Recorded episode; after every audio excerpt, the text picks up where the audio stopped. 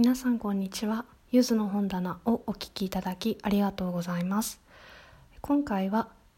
洋書初心者が陥りやすいミスを経験談からご紹介ということでお話ししたいと思うんですが、えー、洋書ですね。もうあの慣れていてどんどん読んでいるという方はあのそのまま読んであの言っていただくのが一番いいと思うんですけれども洋書はまだ読んだことがないとか読んでみたいけどちょっとまだハードルが高いと思っているという初心者の方に向けて、えーと、今回はですねそのどんなことをするとちょっとあのつまずきやすいのかっていうことを自分の経験談からご紹介したいと思います。私自身もですね洋書が好きで読んでいるんですけれどもあの決して帰国子女だったりあのずっと海外にいたとか子供の時に海外にいたとかっていうことはなくてあのいろいろな試行錯誤とか失敗を繰り返しながら英語を勉強してやっと洋書が読めるようになりました。でそんな私がですね洋書初心者だった時に陥ってしまったミスをご紹介して皆さんのご参考になればと思います、えー、早速ですが、えー、1つ目としていきなり古典の名作は読まない方がいいかもしれません。えっ、ー、と洋書っていうとやっぱり古典作品を思い浮かべる方も多いと思うんですね。海外の英語の作品っていうと、まあ、例えば、えーと、チャールズ・ディケンズとかジェーン・オースティンとかあのもちろんいいんですけれどもあの古典作品はまず現在あまり使われていない単語や表現が出てくることがあったりあと時代背景ですねがあの大きく異なるということから幼少初心者の方にはちょっとあの難しいというかあまり合わないかなと思いました。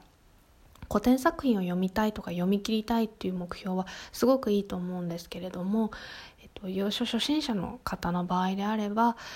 日本語に翻訳されているもの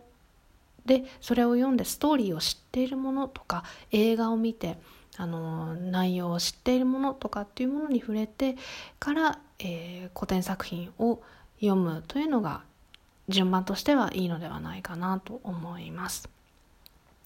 え続いて2つ目ですがノンフィクション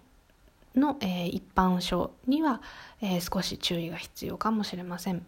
もちろん素晴らしい作品がノンフィクションでも多いんですけれども、えー、ルポや自己啓発本、まあ、学術書などいろいろあると思うんですけれども内容の質の高さに加えて英語のあのかっちりした英語で書かれていることが多いので英語の勉強になることは、まあ、間違いないと思うんですけれども洋書初心者の方にとってちょっと注意が必要だなと思うのがノンフィクションはやっぱり、えっと、会話文がないまあ、少ないですね、まあ、ほとんど字の文で、まあ、作られているということがあって英語で長い文章を読むことにあまり慣れていない方は英文がずっと続いているページを見るだけでやる気がなくなってしまうことがあるのではと思います。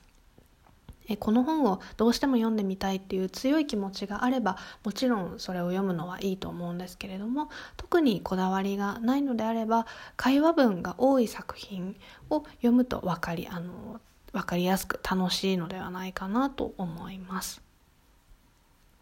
え続いて最後に3つ目ですがジャンル選びは自分の心に正直にということで、え洋書初心者の方はどんな本を読めばいいんだろうと迷うことが多いと思います。洋書好きの知り合いにおすすめを聞いたりですね。私のような洋書ブログを